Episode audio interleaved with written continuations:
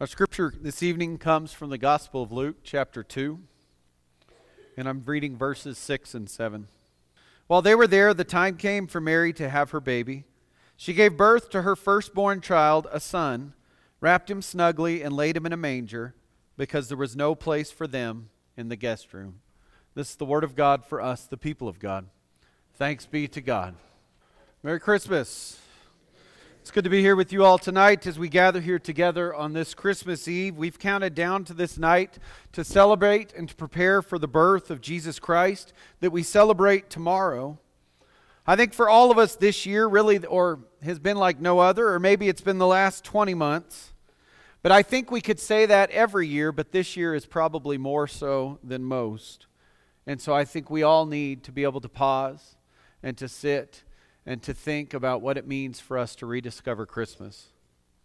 This Advent, we've been on a journey, a journey of rediscovering Christmas as we have remembered that Advent is a season that, that ends tonight, but it's a season of expectation and it's a season of preparation. And so, if you think about it, the season of Advent is this time of in between. It's in between the coming of Jesus and his first birth that we celebrate tonight and tomorrow, and then it's also looking ahead to his promised return in his second birth. And so in Advent, we celebrate what God has done while at the same time looking ahead and saying and seeing and anticipating what God has promised. And so as we've lit the Advent wreath each night, as we have done tonight, we have remembered that in Jesus Christ we find hope we find peace, we find joy, and we find love. And we're reminded that the Christmas story is a powerful story. It's a story of purpose, accompanied with miracles and wonder.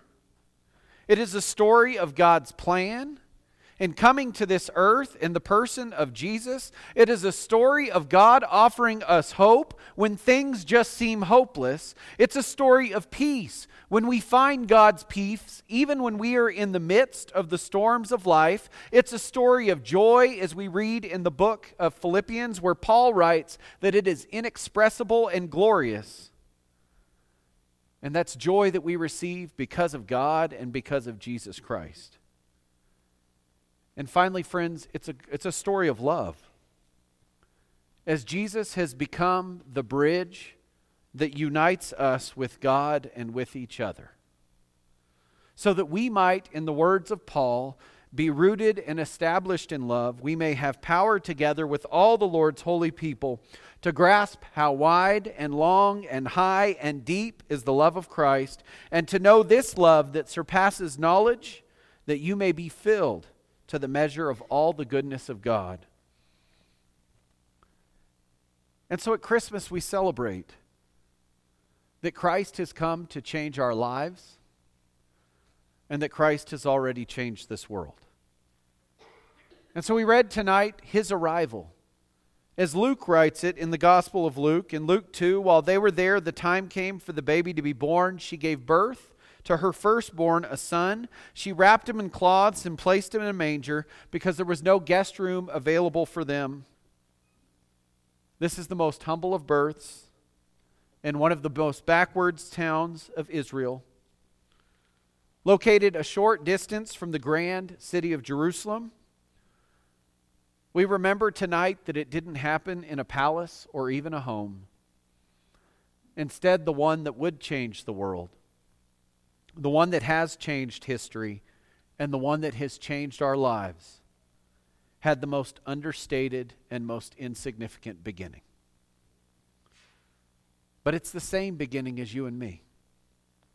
A human birth, though through which uh, God, in, in all his fullness and in all his divinity, was born of a woman.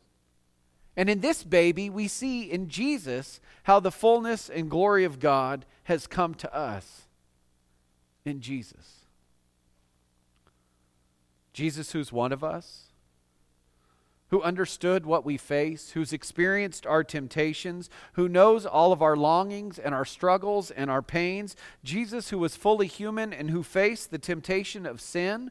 Jesus, who is fully God, who is fully hope, who is fully peace, who is fully joy, and who is fully love. Jesus, who is the personification of all of these things. And see, tonight, He's offered you every one of those things again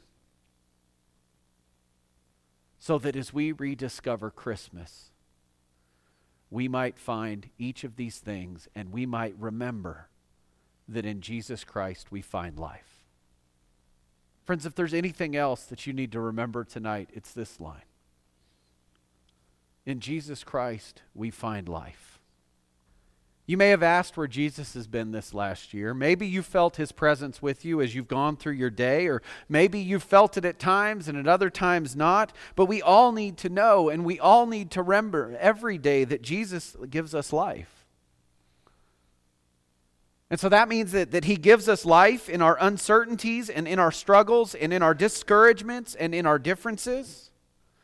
It means that Jesus can give us life in our celebration and in our mourning. He can give us life in our crying and in our rejoicing, in our fear and in our triumphs, in our losses and victories, our brokenness and healing, our sickness and health.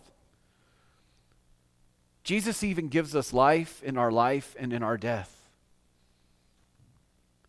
And so, wherever you are, wherever you've been,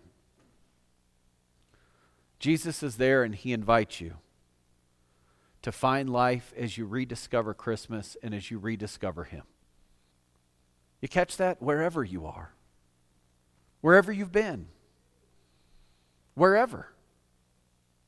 No matter how far we've gone or how close we've remained to him, we know the promise that Jesus is there.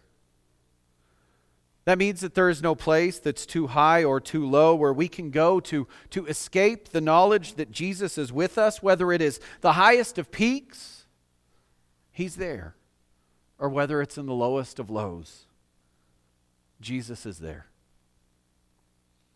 Wherever you are.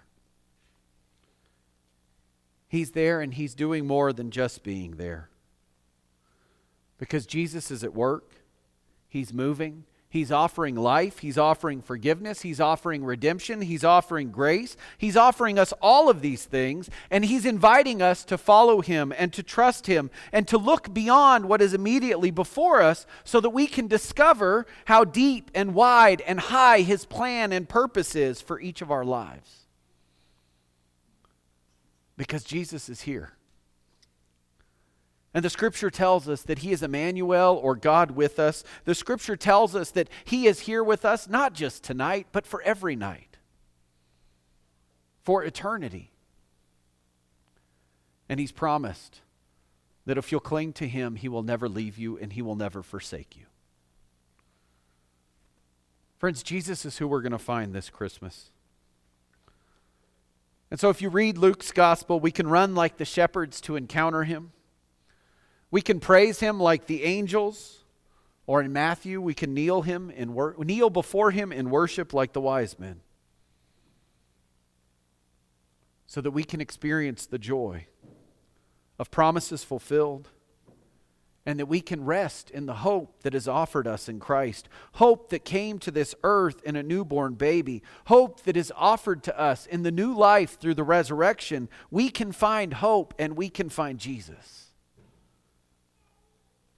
because He's here. He's here in the songs that we sing, He's here in the words that we hear, He's here in the fellowship that we share, and He's here in the meal that we're about to take. Because, friends, Jesus is here. And we can find him as we rediscover Christmas not just this night, but every night, as we experience the gift of His grace and as we receive again the forgiveness and the hope and the life that He offers to each of us.